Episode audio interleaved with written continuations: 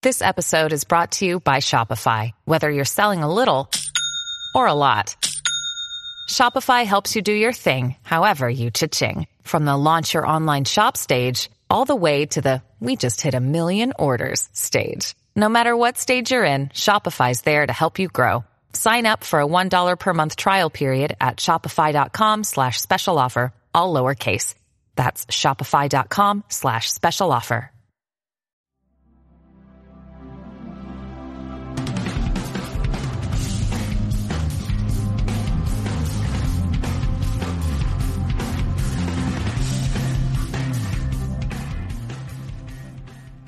Welcome to another episode of A People's Theology.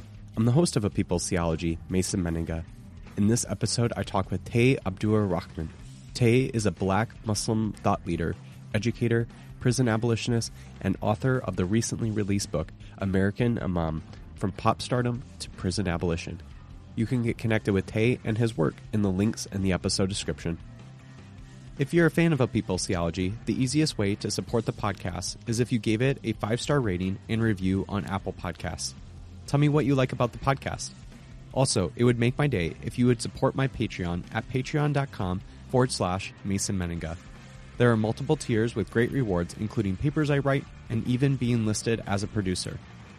Please enjoy more inspiring and liberating theology.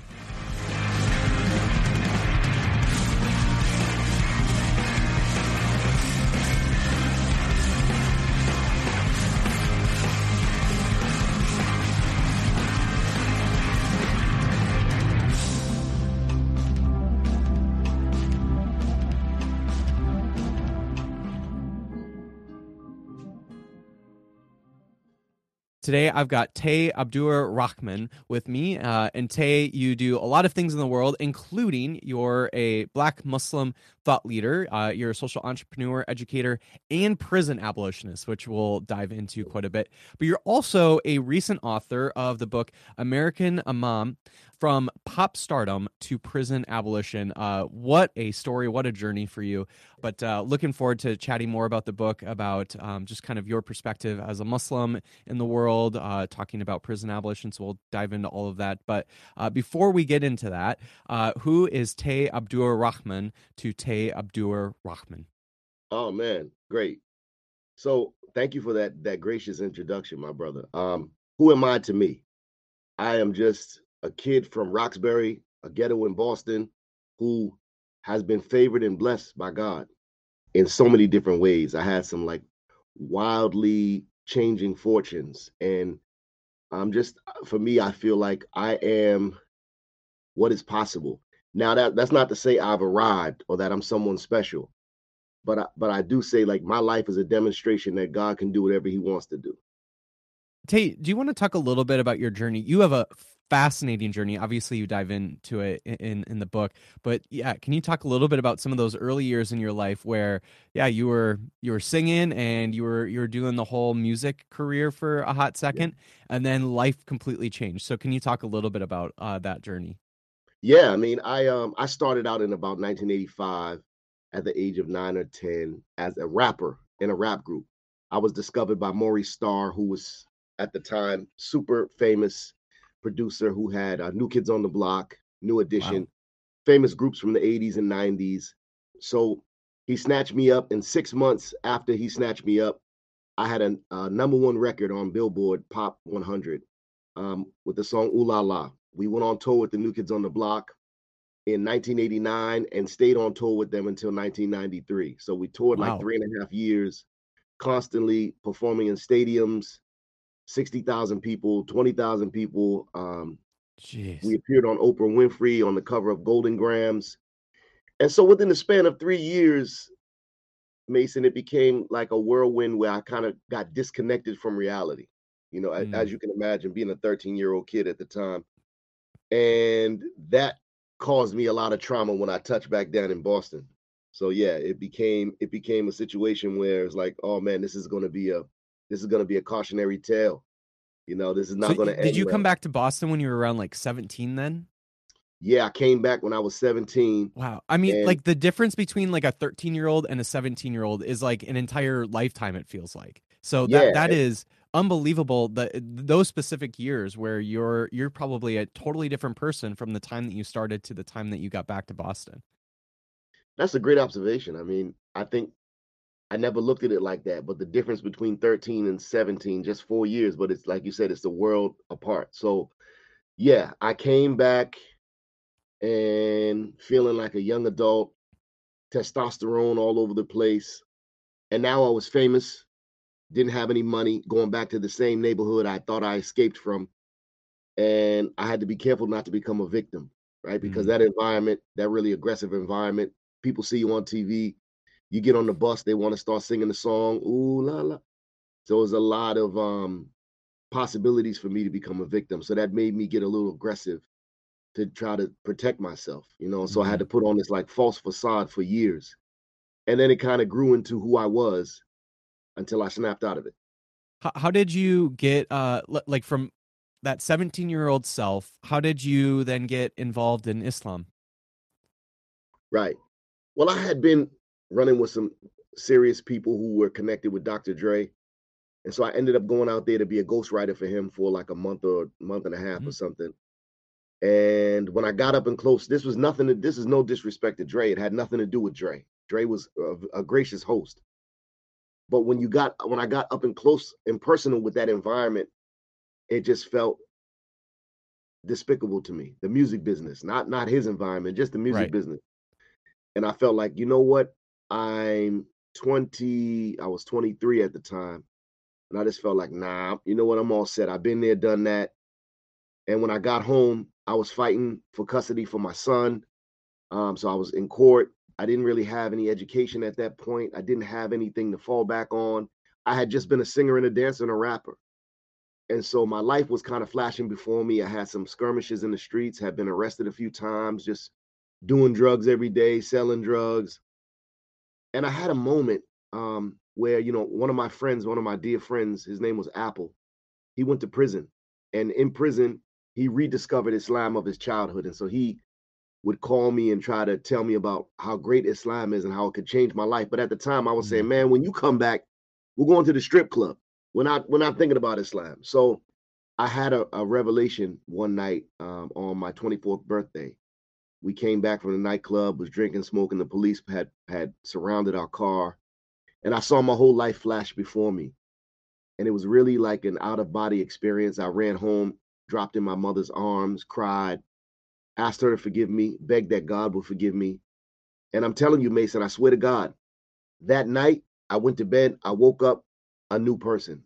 God mm had changed me overnight. And so um, after that, I basically I wasn't Muslim, but I went to some churches for some friends that I knew, through some friends that I knew, and I wanted to get up and be saved, but it didn't feel comfortable for me. It didn't feel right for me. And um, my friend who was in prison told me where to find a mosque in Boston. I went there, became Muslim. Rest is history. Wow. So, you know, I've heard of these sort of stories, eh, conversion stories, if you will, from other yeah. people. And some of them, right? There are people who convert to Christianity. You know, they they yeah. live, you know, they have this tough life, and then all of a sudden they have this powerful experience. M- many of whom did not have maybe a prior experience to Christianity, and all of a sudden they feel like they maybe met Jesus or something, and all of yes. a sudden they convert it's interesting that for you it was Islam, uh, and I just find that to be you know interesting, and you know maybe a lot of it had to do with with your friend who had it sounds like was already maybe a part of Islam, uh, but it's just really interesting how different people will have these very similar kind of conversion experiences, but the the sort of end result or the religion that they maybe go into or the spirituality that they find themselves in could be very different. That's a fact. And I think, you know, the when I said I went to some churches, the morning I was changed, the morning after that following week, I went to church during the week. And it was exactly that, Mason. It was my friend Daryl, who had been tough kid, fighter, and he was like a mean kid, quiet. And this when we were younger. And by by the time he was 20, he had become reborn, saved by Jesus. And I watched this guy literally go from being this tough, quiet kid to being like this outgoing, bright, smiling, energetic, you know, just this really compassionate person.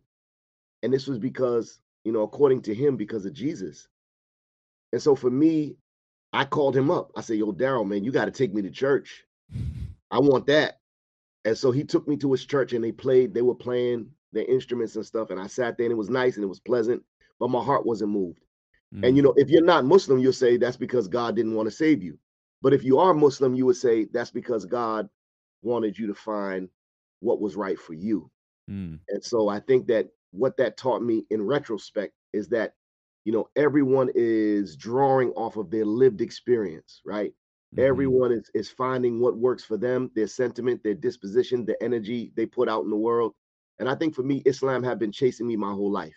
My middle school teacher, Mrs. Bilal, she was Muslim. She used to give us talks about Islam. Our tour manager, when I was on tour with the Perfect Gentlemen, he was Muslim.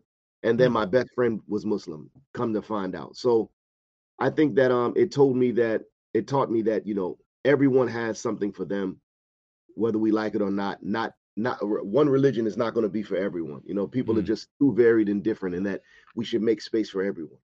Yeah. Had you grown up with any kind of religion uh, mm. prior to your conversion? No, my mom, God bless her, she's a wonderful woman, and she was a great mom. I grew up, I grew up um, in a single household with my mom and dad. Actually, had been divorced when I was four or five. Grew up with siblings, and my mom was very, very skeptical of any organized religion. Mm. She used to tell us, you know, God is not always in church. You know, God is where you want him to be. You can't, you can't, you go to church and you find the worst people there. She used to say those kind of things, not because she had something against Christians, but because the black church is one of the most integral things in the black community. So mm-hmm. she used to always say to us, you know, God is not always in the church or God is not in the building, you know. Um, but she taught us to believe in God, but no religious belief. On mm-hmm. Easter, we used to get dressed in our best Easter clothes and then wait outside for everyone to come home from church so they can see us dressed up in our cool clothes. So yeah, that was mm-hmm. exciting. You said during this conversion experience, you you went to church the following Sunday and you had that experience. Uh, yes. but obviously you landed in Islam. And I'm curious, what was it that intrigued you about Islam when you first converted? What maybe it was to the community, maybe there was some sort of theology to Islam that you really like. But I'm really curious like there must have been some reason why you were compelled by that versus going to this church on a Sunday. Four things. And and and wallahi, wallahi means I swear to God. I'm thinking of these four things right now. I've never said these four things in succession until right this minute. Number hmm. one, you know when black and I'm gonna go a little off off to answer your question, but you know when a white police officer pulls a white person over, they're not as threatened because they have white relatives, right? This person mm-hmm. may look like their uncle, their cousin, their brother. And so there, there's a familiarity there, even if there's no intimacy there. They they have a mm-hmm. familiar, they understand what this person is probably like. Mm-hmm. When they pull a black person over, not so much. They they maybe only have images from what's on TV and movies and media. Here's my point. The reason why Islam was so accessible to me is because it felt really familiar to me.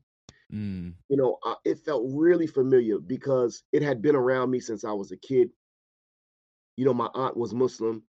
Um, my auntie Judy was Muslim, and you know, the Nation of Islam was in my neighborhood. I'm not Nation of Islam, but they were in my neighborhood. The guys with the suits and the bow ties.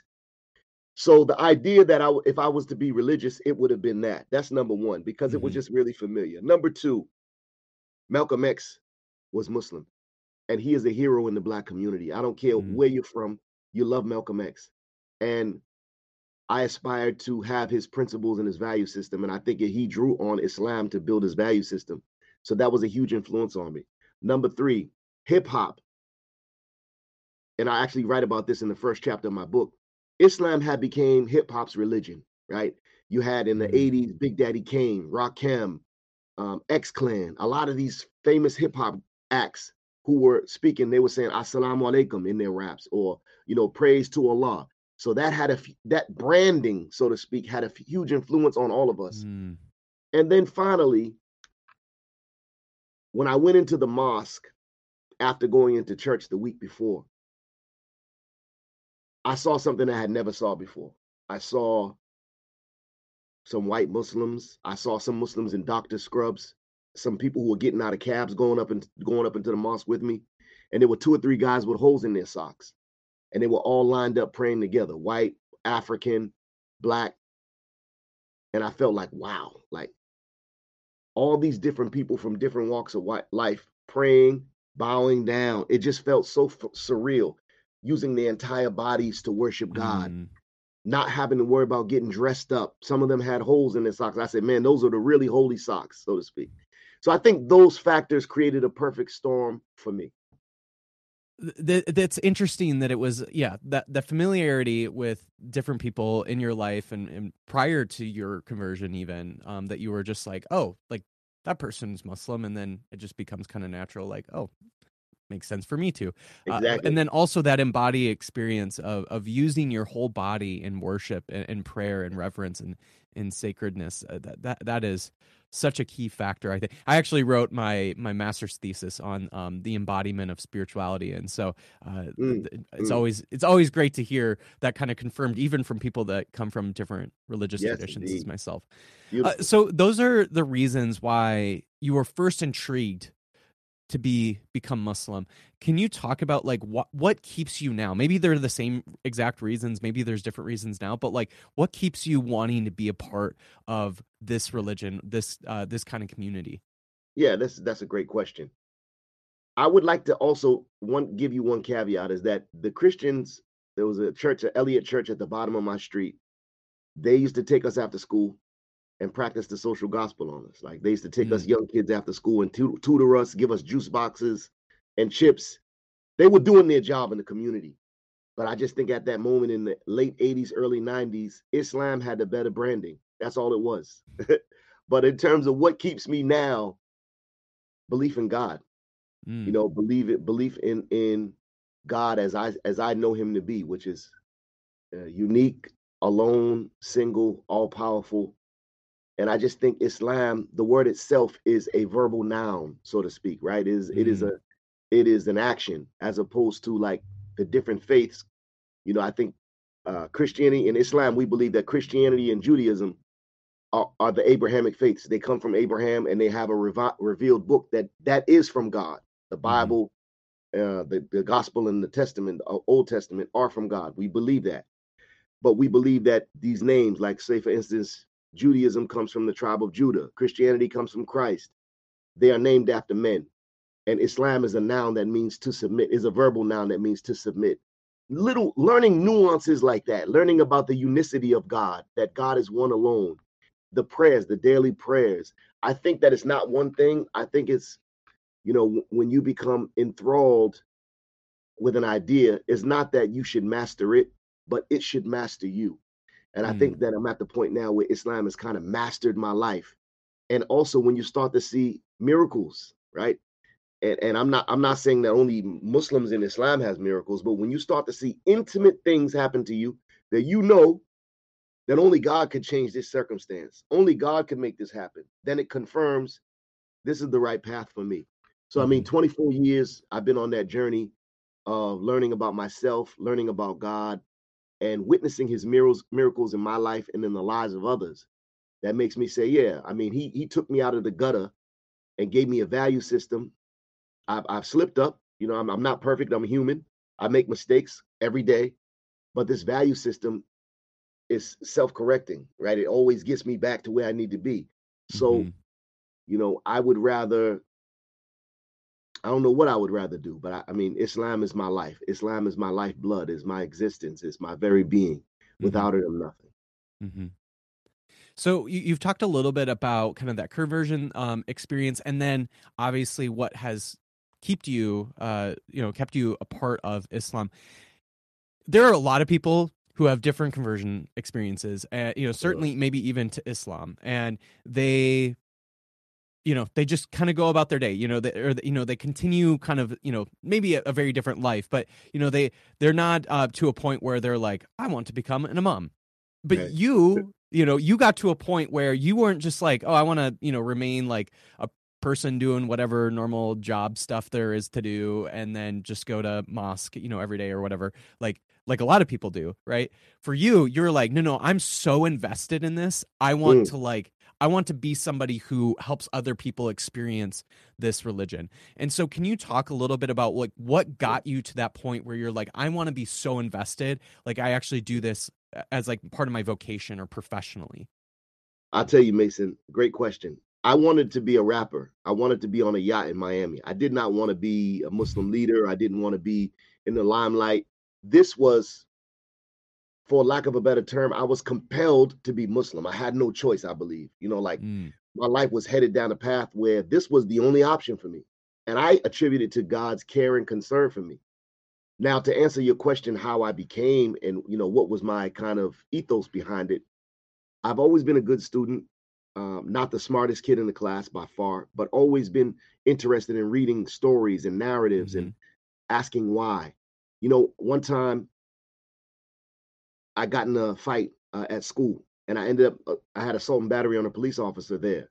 So I, I got arrested. I had to go to court. And in court, the police officer that I assaulted, he wrote me a letter for to the judge. And he said to the judge, this kid is one of the only kids out of hundreds who says good morning to me every day. and I don't think he should be punished for one indiscretion. So the judge let me off, continue without a finding. When we left court, I, I was 17 years old at the time. My mother said, Tyrone, my name was Tyrone. She said, You see, when you're a gentleman, it pays off in ways you would never understand. And that's who Mm. you really are. And that always played out in my mind. And so when I became Muslim, naturally, I, I was hearing so many different opinions about do it this way, pray this way. You know, when you do that, read it this way. So I said, man, let me pick up the books myself. So I just began my own personal study. And when God wants something for you, as you know, Mason, he opens up the gates, he opens up the door for you. So I began a personal study. I got an offer to go study in Egypt at first, but they said I couldn't bring my wife with me. So I couldn't, I would, I didn't want to go. And then I got an offer to study in Saudi through a, a tele, telelink program where they would, the scholars would actually call weekly. We would take the courses and then we went there, we would go there for our final exams. So that was, I was a young adult. I was had, I was married with children. It just made more sense for me. But again, still, I'm not thinking leader. I'm just thinking I'm trying to edify myself so I can know how to do things properly in Islam. When I returned back from Saudi after taking my final exams, my father-in-law, who was a prison chaplain, he said, "Hey, would you have you ever thought about prison chaplaincy?" At the time, I was Mhm. working in a warehouse for Harvard University, picking books and shipping shipping them out. I said, "I haven't." He said, "You should try it." So I volunteered. I liked it. I loved it. I was a good teacher. I connected with the men. And that is what opened up the, the gates for me. And then people just start calling you imam. And then before you know it, they start coming to you for advice. They start coming you for coming to you for theological questions, counseling, jurisprudence questions. And God just puts you in a position where He's He's qualified you. So I don't really Mhm. I didn't do it intentionally. It just came about. This episode of A People's Theology is brought to you by United Theological Seminary of the Twin Cities. Are you considering exploring your faith more deeply, or are you called to ministry but haven't found a seminary that is quite right for you? When you come to United, you join a community that is intentionally open, socially aware, and theologically adventurous. United's passion is equipping leaders to make real, lasting change in the world through their many different degree programs. Whether your vocation is in faith leadership, nonprofit leadership, academia, the arts, activism, or social entrepreneurship. And the best news is you don't have to uproot your life to attend seminary. United offers maximum flexibility to fit your schedule. Attend on campus or online, part time or full time. Their leading distance learning technology allows students to be active in the classroom and engaged with the United community. Want to learn more? Visit unitedseminary.edu forward slash a people's theology or click the link in the episode description and receive a $1,000 scholarship when you apply and are admitted. United Theological Seminary of the Twin Cities, training leaders to dismantle systems of oppression, care for the spiritual needs of a multi faith world, and push the boundaries of theology. What's the process of, of becoming an imam? Uh, I like you know again I come from the, the Christian tradition. I actually work for a seminary, and so you know we're working with a variety of different uh, traditions. But a lot of people, you know, they have to like go on to get like a master of divinity, and then yeah. maybe they get ordained after that or whatever. But I'm curious, like what what's the process like to become an imam? Is it is it varied depending on like a particular kind of mosque, or I mean, I'm just really curious, like what that process looks like yeah, that's it. That's that's important. There's no, I tell you what, there's no codified process, and this okay. is where you get, this is where you get extremes. Like you get, for instance, one out of a billion people, like Osama bin Laden, who people thought he was like a religious scholar or someone with knowledge. He was just a spoiled rich kid who was able to manipulate people to do what he wanted them to do. And because of his long beard and his clothes, people thought he was a sheikh or a scholar or something, but he was just a regular guy no Islamic knowledge. So not, there's nothing that's codified within Islam. And I'll tell you what that means. That means that every year there are hundreds of students graduating from Islamic schools, universities, madrasas all over the world. And out of those hundreds and hundreds, maybe even thousands probably graduating every year, you have a dozen or so who actually become imams. So how do they become mm-hmm. imams? It is a disposition and and implementation of the knowledge they have hmm. that people ended up end up calling them imam. There's no formal ceremony. There's no stamp. There's no okay i have the knowledge now i have to take a two year imam's course. No. Hmm. once you have some kind of information and knowledge and people see you as a leader they just address you as imam. Hmm. and it's really a strange thing. Who gets anointed and who doesn't you know, uh, some for some people it's a severe test because they're not qualified or they exploit the position, and for other people it's a reward, you know, because mm-hmm. of their hard work and their dedication and sincerity.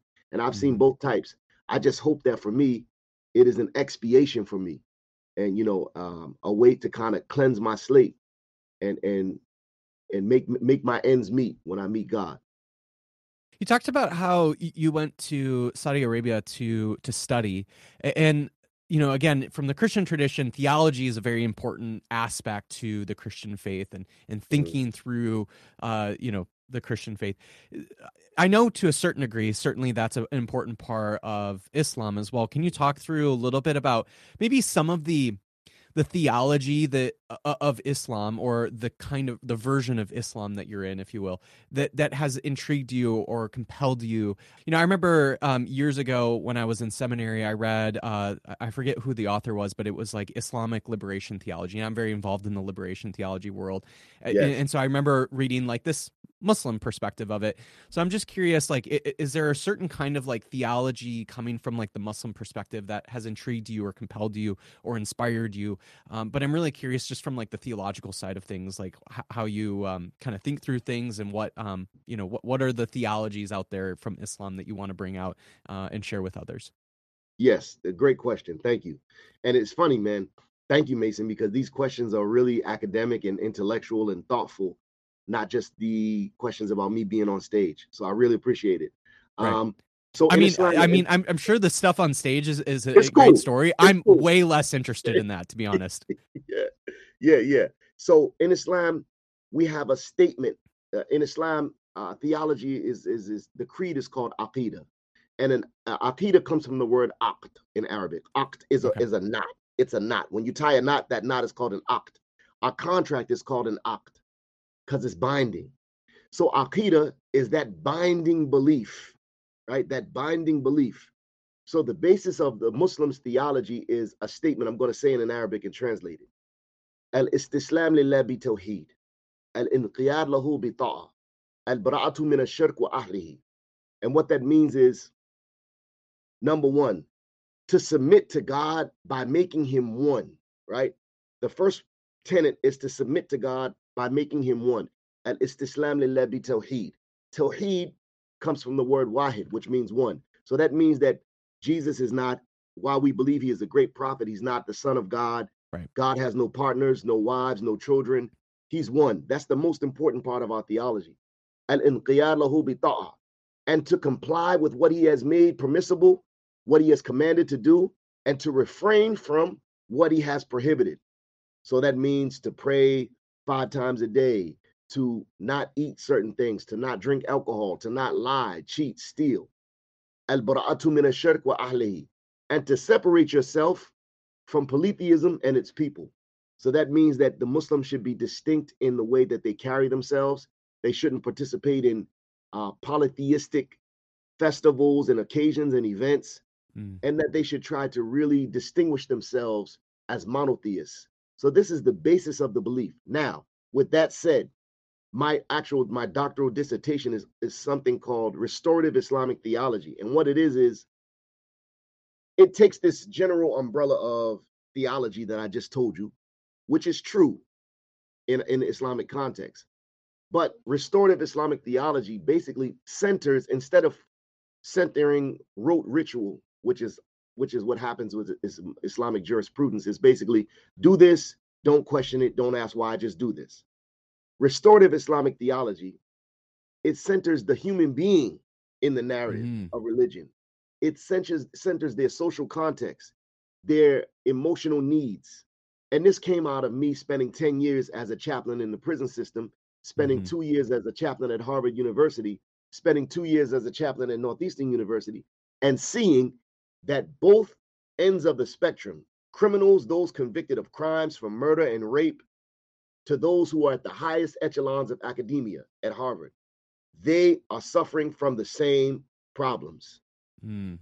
uncertainty, neuroticism, doubt, insecurity, fear, anxiety, depression. Same stuff. So, what restorative Islamic theology says, it prescribes what is needed for the individual, right? What does this person need individually? So, my thesis is basically on stripping away all of the dogma, right? You have to have these five principles. If you don't believe in these five principles, you've left Islam, right? Mm. Or if you don't do these 10 things, you're no longer Muslim. What it does is it say, no, you're a Muslim because you said you're Muslim. Now tell me what you believe and how you believe it and tell me, let's hear about your narrative, about your life story. Who hurt you? How did they hurt you? How can we use Islam to restore your faith in humanity, to restore your your inclination to do good and do right? So that's basically what my I believe my life work, my life's work is uh, this restorative Islamic theology you know obviously there's a lot of parallels to christianity and, and christian theologies uh, to, to that you know for example, again, I, am very involved in like the liberation theology world, and one of the things that liberation theology tries to stress is, you know, there are, there are different people groups, and they experience certain kinds of oppression, and so when when they do theology, they're going to obviously do theology from their perspective as an oppressed people group. Uh, whereas you get, and then you get Christians obviously that push back against that. And normally those Christians, uh, they might not realize it or they might not want to accept this, but they're doing their theology from like a white supremacist perspective or from like mm-hmm. a mm-hmm. homophobic perspective yes. or a uh, a patriarchal perspective. Whereas obviously liberation theology is is doing this theology from an oppressed person's uh, perspective or oppressed people group perspective. And so it sounds like very similar to kind of a liberation theology approach yeah. uh, that, that you're proposing of trying to understand like what is what are these individuals what are these people groups uh, experiencing and like how can we think through for obviously for your perspective like islamic theology from that and uh, I, I, think that's just like so incredibly helpful to think through theology in those ways um, and i'm glad to know that obviously that there are a number of Muslims that are doing that same similar kind of work um, uh, in the world. Thank you, Mason. And I'll say this: I can't I can't say that you are incorrect, and I'll tell you why. I studied Christian liberation theology for my graduate degree, my master's degree at Andover Newton Theological School, mm-hmm. Christian Seminary. Great professors there who actually I didn't have any respect for Christianity in a really a theological way because I didn't understand it. Just like many people don't have respect for, for Islam unless you really go in and understand how it works. Mm-hmm. And they were able to like draw out the beautiful nuance in it and draw out the original objectives of Christianity in terms of uh, the social gospel and in terms of the theocentric option for the poor mm-hmm. and all of these different kind of really pro-human really progressive and aggressive ways to deal with the human human problems. And for me, I said, man, what does this work? How does this work in my context? And here's what I discovered that I'm dealing with what I like to call system affected Muslims. Muslims who've been affected by the educational system as children, the welfare system, their mothers being on welfare, and the criminal justice system as young men. And studies show that when a person experiences a traumatic event in childhood, it creates learning disabilities. It could be a factor in ADHD. Mm-hmm. And so mm-hmm. it could make them very difficult for them to retain information. So restorative Islamic theology has three components accessibility, right? Making the theology and the jurisprudence very stripped down and accessible, almost primordial, right? Um, the second component is representation. So it takes a recalibration of Quranic narratives. So Jesus, for instance, becomes a man of color, an unhoused man of color who's being harassed mm-hmm. by law enforcement. Because what that does is it represents a lot of the system affected Muslim stories. Mary, his mom becomes, she has an entire chapter in, in Quran called Maryam. She becomes a teenage mom rejected mm-hmm. by her, her community. Musa becomes a community, Moses becomes a community activist. His mom, Jochebed, becomes a mother of color worried about her black son's life. So we have to take these stories and recalibrate them for representation. Mm-hmm. And then finally, embodiment. So after access, after you're able to access the information, representation, make it relevant to your context, we want to find ways that you can actually make the Quran real in your life every single day. And mm. so this is my um my doctoral work again. Oh, I love it. Well, I I can't wait till uh, you finish up with your dissertation because I'd love to read Thank it. You, uh, if if you'd Thank ever you so be much. willing for me to do that. That'd be awesome. All right, let's let's dive into the prison abolition side of things. Uh, obviously, again, th- this book uh, dives into that, uh, and, and, this is something that I've explored on this podcast quite a bit. I, I, definitely also identify as a prison abolitionist, and honestly, it's you know outside of the the, the Muslim and Islamic theology that was involved in the book, uh, I, I was most intrigued by prison abolition from that perspective. Um, I, again, I, I have explored uh, with different people uh, prison abolition in the podcast. Uh, but for those who have not listened to those podcast episodes, how would you maybe explain or describe prison abolition for somebody maybe okay. who has never heard of it before, or maybe even is a little alarmed by like abolishing prisons? Yeah. What in the world? Yeah. First, I want to thank you for standing in solidarity with with that movement and with that idea. I appreciate you for that, brother. The second thing I'll say is that there's decarceration and there's prison abolition. Mm. The way I understand them, two different things. Decarceration is basically using policy and laws to decarcerate prisons, right? To relook at, to re-examine some of the structural policies that were put in place during the especially the 80s and 90s, mm-hmm. the criminal act, the criminal law acts that that that that basically created the prison system we have today, which is housing over 2 million people. So that's decarceration, looking at policy and law and, and advocating to politicians to uh, pass bills that change the law that would be more favorable to allowing people to eventually come home who maybe have already served 30, 40 years. Prison abolition is not about abolishing all prisons. No, it's about abolishing the conditions that make prison necessary. Mm. So basically, it is focusing on holistic programming, organic programming, again, that centers the human being and says, why does this person continue to break the community co- covenant, right? Why is mm-hmm. this person consistently demonstrating maladaptive behavior? Let's in, let's investigate this person's story. What's happening with them? Why are they in pain? Who hurt them? You know, and how has this pain been expressed? That's what prison abolition is in my in my um affirmation because I think that what what the mistake is we it think it means like release all criminals, let them run wild because no one deserves to be locked up because the criminal justice system in America is corrupt. No. We do say the criminal justice system in America is biased against black and brown people. Statistics show that. But we do know that prisons are necessary because there are some people who have serious deep-seated mental health issues that need to be locked up because they they're not even responsible for themselves.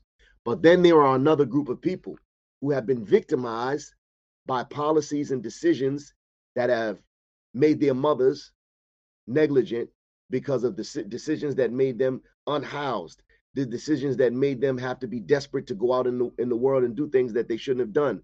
which in turn affected the young men, which in turn caused them to leave the house early to make money in desperate ways, which in turn caused them to end up in prison. And then when in prison, when they're flushed of all the the, the drugs and the narcotics, and they're flushed and they're able to, in retrospect, think about their lives, they say, "I was wrong in these in these things. The crime, the crimes that my hands were involved in were my fault. But also, there are other responsible parties that are being unaddressed. Think about it. When a young man commits a crime, the victim or the victim's family is no not involved at all. In mm-hmm. Islam, there's a restorative justice aspect where if a person commits a crime against another human being, that human being or their family is directly involved in what happens to that person.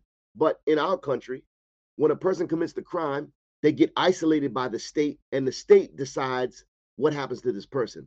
The mm. victim is, doesn't get no restoration, there's no compensation, there's no consideration for this person. That's it. And then when that person comes home from prison, if they get a release date, what do they have to do? They have to pay the state back. So there's people who are my my my clients, some of them my dear friends who have come home from prison and they are paying the state $50 until they $50 a week until they get a job. Then when they get a job, they got to pay $200 a, a month, $200 a week, depending on how much they make to the state. So the family doesn't get any money.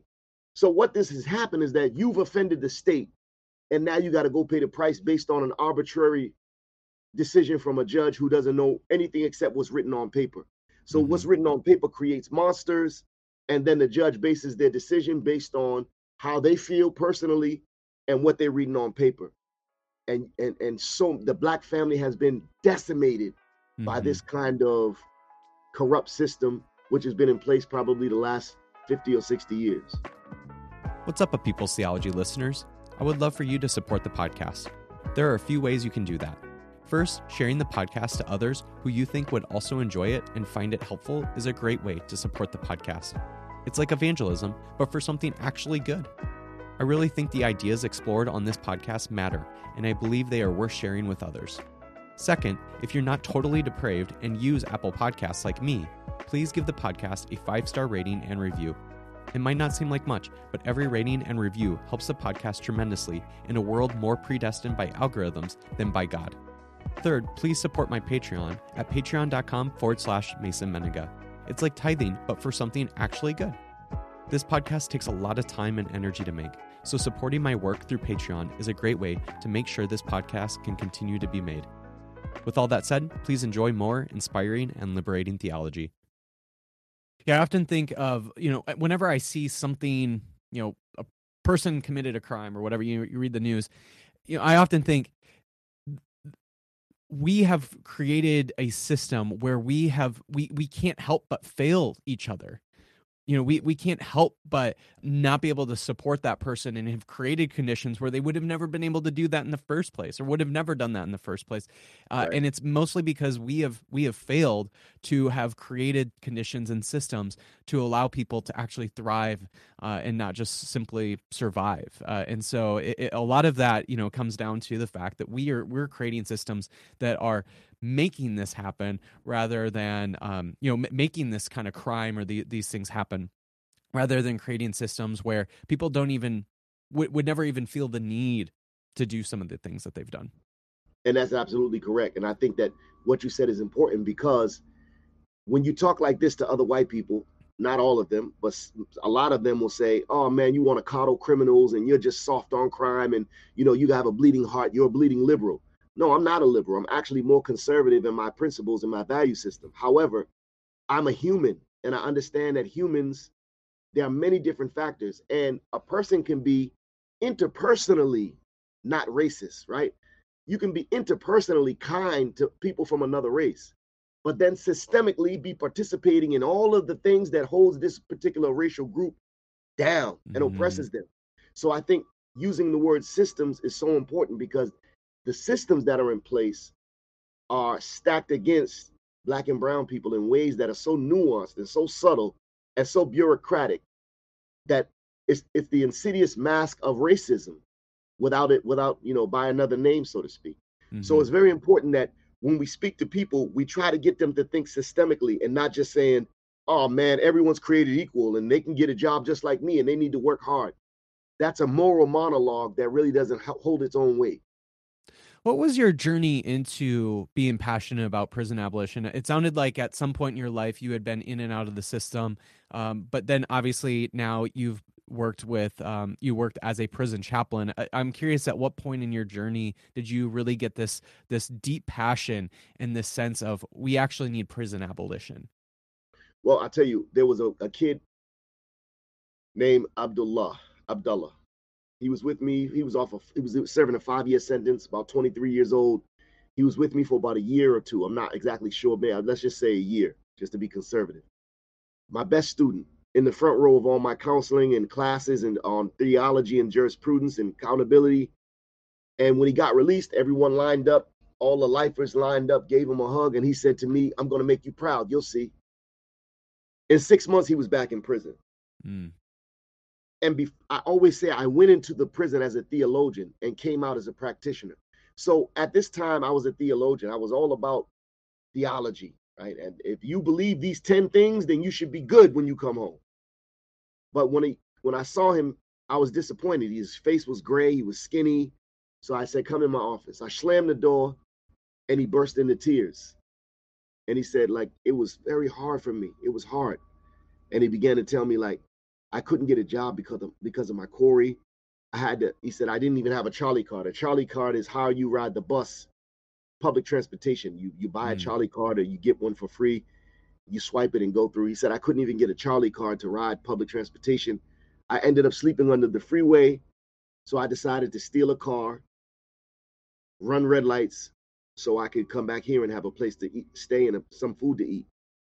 And that made me think like, is religious re- religion really about saving souls and only you know have i been selfish in trying to say this is how you achieve salvation mm. have i been selfish when i'm talking to black and brown people who have been affected by these systems in ways that don't allow space for them to be contemplative you don't have time mm-hmm. to be contemplative when you're just trying to find something to eat literally mm-hmm. so i said maybe i've been selfish and maybe there's something else going on maybe there's a different reason why i have been sent to this prison and so this is when my journey into prison abolition began with Abdullah and him, you know, falling in my arms, crying because he sincerely thought he could make it. But then it wasn't religion religion that stopped him. It was being black is what prevented that. The systems that created an environment that creates an identity for him so that he's serving two sentences. He serves mm-hmm. his prison sentence, then he comes home and has to serve another sentence as a convicted felon, which is an entirely new sentence. So for me, it just felt unfair. And then just seeing young guys come in at 17 years old getting 60 years for one bad decision 60 years, life without parole, whatever these things are. So I just feel like, man, like we have to do something with public love. I don't believe in anger at the system. I don't believe in pointing finger at individuals, pointing fingers at individuals. I believe that it has to be done with public love and with patience and with compassion for the human experience. Because what the person who's shaping these laws and creating these laws has probably been hurt. And the person who's shaping and creating these laws has been shaped in such a way that they believe that it's okay to dehumanize people. They don't even see it as dehumanization. So we have to if we don't do it with love then it's impossible to do.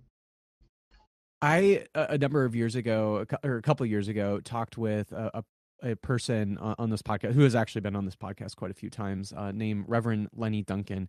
And uh, Lenny at one point mentioned something that still sticks with me today and that is uh, as a christian you know one of the one of the two greatest commandments that jesus says is love your neighbor as yourself right and and lenny said if we truly loved our actual neighbors not just some sort of abstract neighbor that we have in our head but actually the neighbors that literally live geographically near us Mm. If we love them enough to know their story, to know their needs, we would never have to call a cop ever again. Facts. Right. And so that to me is like the sort of Christian reason for me to be passionate about police and prison abolition. I'm mm. curious for you as a Muslim, like what are what are maybe those like core theological convictions or what is it about being Muslim for you in particular that has informed or made you imp- impassioned about prison abolition? Yes, thank you. So we have that same principle. Uh, there's a there's an Islamic hadith from the Prophet. He says, "Lijadika alayka haq," that your neighbor has a right over you, and the neighbor in Islamic jurisprudence is defined as 40 houses all around you. This is your neighbor. So as you said, if we got to know one another, then there'd be no crime or, or, no no at least no reason to call the police. That it'd be community policing, so to speak. But beyond that, theologically, for me, there's a verse in the Quran uh, where Allah says, "Kultum kaina ummatun ukhrijat linnas."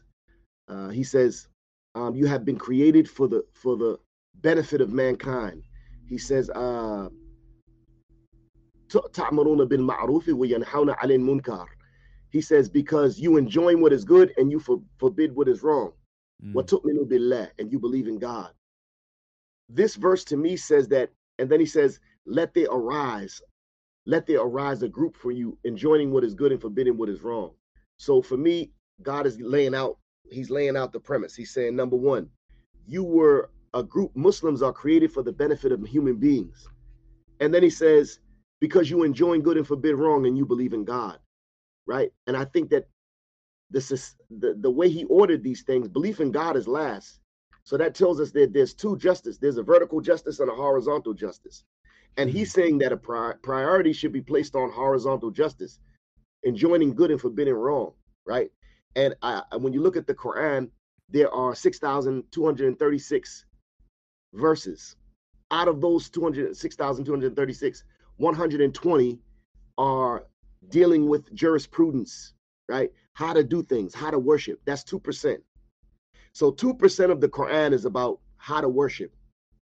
And then there are 1,500 or so uh, verses about adl, justice, insania, humanity, qist, e- equity, and equality, mm. akhlaq and adab, character and morals. So that's 25% of the Quran. And the rest of the Quran are stories of the prophets that reinforce that 25%. so what we're looking at is God telling us, yes, believe in me. Yes, I'm one. Believe in me. But the way this should show up in your life horizontally is enjoining what is good and forbidding what is wrong. You have been raised up to be a benefit for mankind. And so, and then finally, you believe in God. So I think that for me, it's looking at this verse and saying, okay, uh, what am I proximate to? What's, you know, everyone has a struggle. I can't worry about what's going on in this country or that country. I have to deal with what's proximate to me, what I've been familiar with, what I'm learned learning in, what I feel like I'm an expert in. And for me, system affected people, I was raised around in my whole life. Mm-hmm. Prison fell on my lap as a chaplain. This is my vocation. This is what God wants me to do. And so I'm going to take that verse and edify my life by living it out. I love that. I love that one of the things that I often think about when it comes to prison abolition is that it's more about creating a new world than destroying an old world, right? A lot of people yeah. think of hear the word abolition and they immediately think of like destruction, right? But I right. think of prison abolition more about creation. So what is the, the what what is the world that you're wanting to create? That's beautiful. So in, in, in Arabic, when I say restorative Islamic theology, in Arabic, this word restore means tajdeed and tajdeed means to renew, right? To renew. Mm-hmm. And so I think you're absolutely um, on point when you say it's not about destruction, it's about renewal, renewal, and looking at things from a new lens. The world I'm trying to create is a world by which those who violate the community contract, right, who do something that is antagonistic to other humans or subversive to our well-being as a community, they should be taken in and given public love. Mm. And what that means is putting them through a very a very uh, succinct process that includes emotional, psychological, and spiritual nurturing. That's first and foremost. And I think if, if that is done to those who violate the community covenant, number one, you will see a completely turn a complete turnaround. That's number one, because prison is a place where you learn to be a criminal, mm. right? You learn to be a criminal. You commit, you, you make a mistake and you go to prison, you're going to come out a criminal. But if you create a holistic environment, that changes. Number two, we have to look at our young children beginning in elementary school and begin to t- and begin to teach them how to be inclusive. What does the other look like, right? And what mm. are these systems? Everyone should know who they are on the social strata, right? They are the mutab in Islam. There's something there's called the uh, the mutrafun. The mutrafun are like the luxury class, the position class, and then mm. the mustada'afun, the low class, the, the exploited class, and then the muslihun, those people who are reformers. So you should know what part I should know if I'm a peasant or I'm a worker, why am I why I'm not getting paid the proper wages. A woman should know why she's being marginalized. Mm-hmm. Everyone in society should understand what that looks like. And this is why taking black history out of the curriculum is so crucial not mm. to do. This is why mm-hmm. we have mm-hmm. to fight against it because what it does is it holds up a mirror to young black kids to say, this is what you've been up against. So I see mm. a world where education is not just banking, academic banking, and memorization, it's nurturing. And you can only nurture when you love. And love comes from appreciation. So I see a mm-hmm. world where those in charge, they can appreciate the black and brown experience and what they've contributed and what they've sacrificed to the American fabric. We're the real patriots, right? We fought in every war. We shed blood when there wasn't a war. We built up this country. We fertilized the earth with our bones. We're the real patriots. Mm. So I think a world that recognizes and appreciates that, and from that comes love, and from that love comes nurturing, and this is real education one of the things that I would I hear a lot from people that listen to my podcast is you know they're like oh this you know the the academic stuff and the philosophical stuff this is great love it. But they're also the people that listen to my podcast are the kind of people that are like I really want to like go out and do this kind of stuff right? Like they actually want practical kind of recommendations. So what are like suggestions like practical suggestions that you would encourage a listener to this podcast of like hey th- this prison abolition stuff sounds great. I want to be involved in it what are some practical suggestions that you would recommend to say hey this is how you can get involved in this prison abolition work yeah i think i think that this is a much longer question because i think it, it if we're serious about it right and i think uh, the mistake we all make is we have a, we, a great speaker who's dynamic. Not me. I'm just saying we go somewhere we become inspired by a speaker and we say, I want to do it. I raise my hand. And then the speaker mm-hmm. says, okay, number one, uh, call your local senators. Number two, vote locally. That's good. But if a person is serious, then there has to be a deep evaluation. Mm. A deep evaluation of how much faith do you have? I'm not talking about if you're Muslim or not. How much faith in God do you have, whether you're Christian, Jew, Muslim? First, evaluation of your faith, and then what are you willing to sacrifice and contribute? Everybody wants to contribute, but are, are, are people willing to sacrifice? Because everybody is afraid of losing one of the five. Mm. Right? Everyone fears losing one of the five, losing your life, your freedom, your reputation, your family, or your provision. And so when you prepare to say, this issue means so much to me that I'm willing to lose any one of these five, okay, now we can talk about what we need to do. And mm-hmm. then in that sphere, what's your vocation? Are you a good researcher? Are you a fundraiser? Are you a good person who can go outside and pick it? We have to know what people are good at. And so it's not simple. You can't give a one size fits all explanation and say, call your local senator. None of that is going to be effective for every type of person. Mm. I think it requires a deep evaluation. So, what I would recommend is for each person to go to their faith their, their faith clergy leader. Tell them, hey, you know me. I'm interested in prison abolition. Where do you see me on this spectrum? Mm. And let that faith leader with their deep wisdom, let them to tell help them work through this. Because listen, this work is not for the faint-hearted. It's not something mm-hmm. you do mm-hmm. easily. And it's not something you can commit to without a deep, deep, deep understanding that God may take your soul because of this fight. He may call you back home. And that's the same for saving the whales or global warming or being concerned about, you know, trash or whatever it is you care about. You can't do it tangentially. You can't just think you're going to do it on the side. It's a, mm-hmm. if we're going to be committed, let's go ahead and get to the bottom of it. Mm-hmm. So that's my advice. I wouldn't insult anyone by telling them three steps to three steps to prison abolition. Go and talk to your pastor. Go talk to your rabbi. Talk to your imam. Tell them this is what you're interested in and see where God leads them to tell you.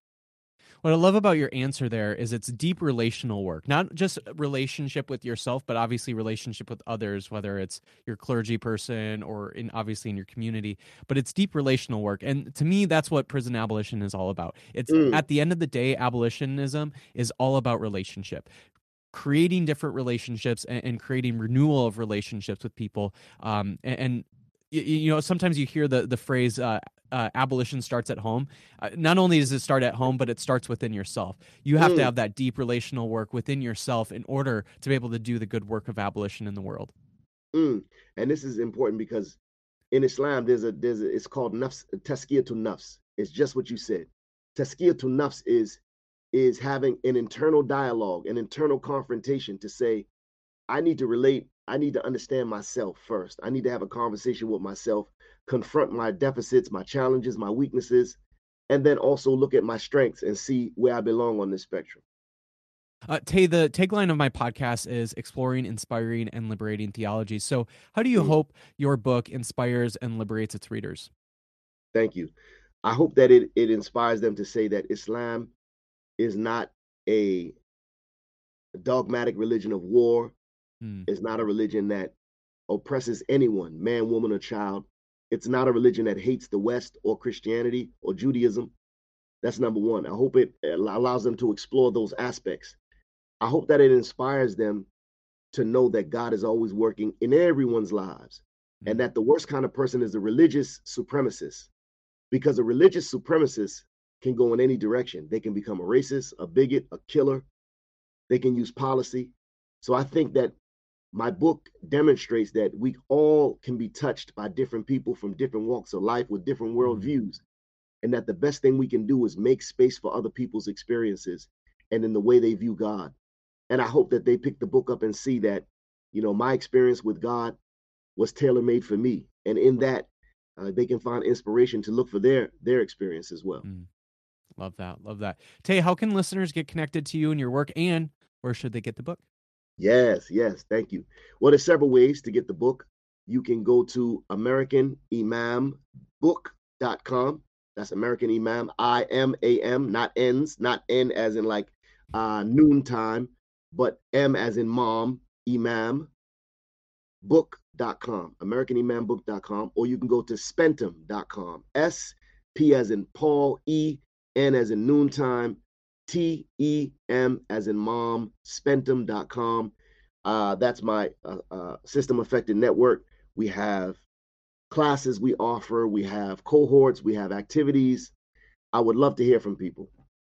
Love that. Love that. Well, Tay, thank you so much for sharing more about your story, your journey in Islam, uh, kind of some of the theologies that have shaped and changed you, and, and certainly about your passion around uh, prison abolition. It's just been so wonderful. Uh, and, you know, I, w- I would imagine a lot of people consider you their imam. I would love to consider you my imam uh, if, if you would graciously accept that. But thank you so much for chatting more about the book. Oh, my pleasure. I really want to thank you for honoring me with this platform, this honorable platform in a world that's so full of depravity at this point. I think it's better off with faithful people. So I really, really appreciate the effort you're making. You're, you're a real warrior for God. God bless you, brother.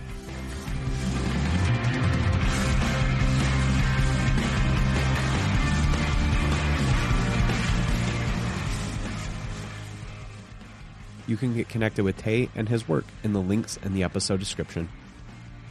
Thank you again for listening to another episode of A People's Theology. If you liked what you heard, please give the podcast a five star rating and review. Also, please support the podcast at my Patreon at patreon.com forward slash Mason Mennenga. And remember, friends, go and be the theology to the world that inspires and liberates.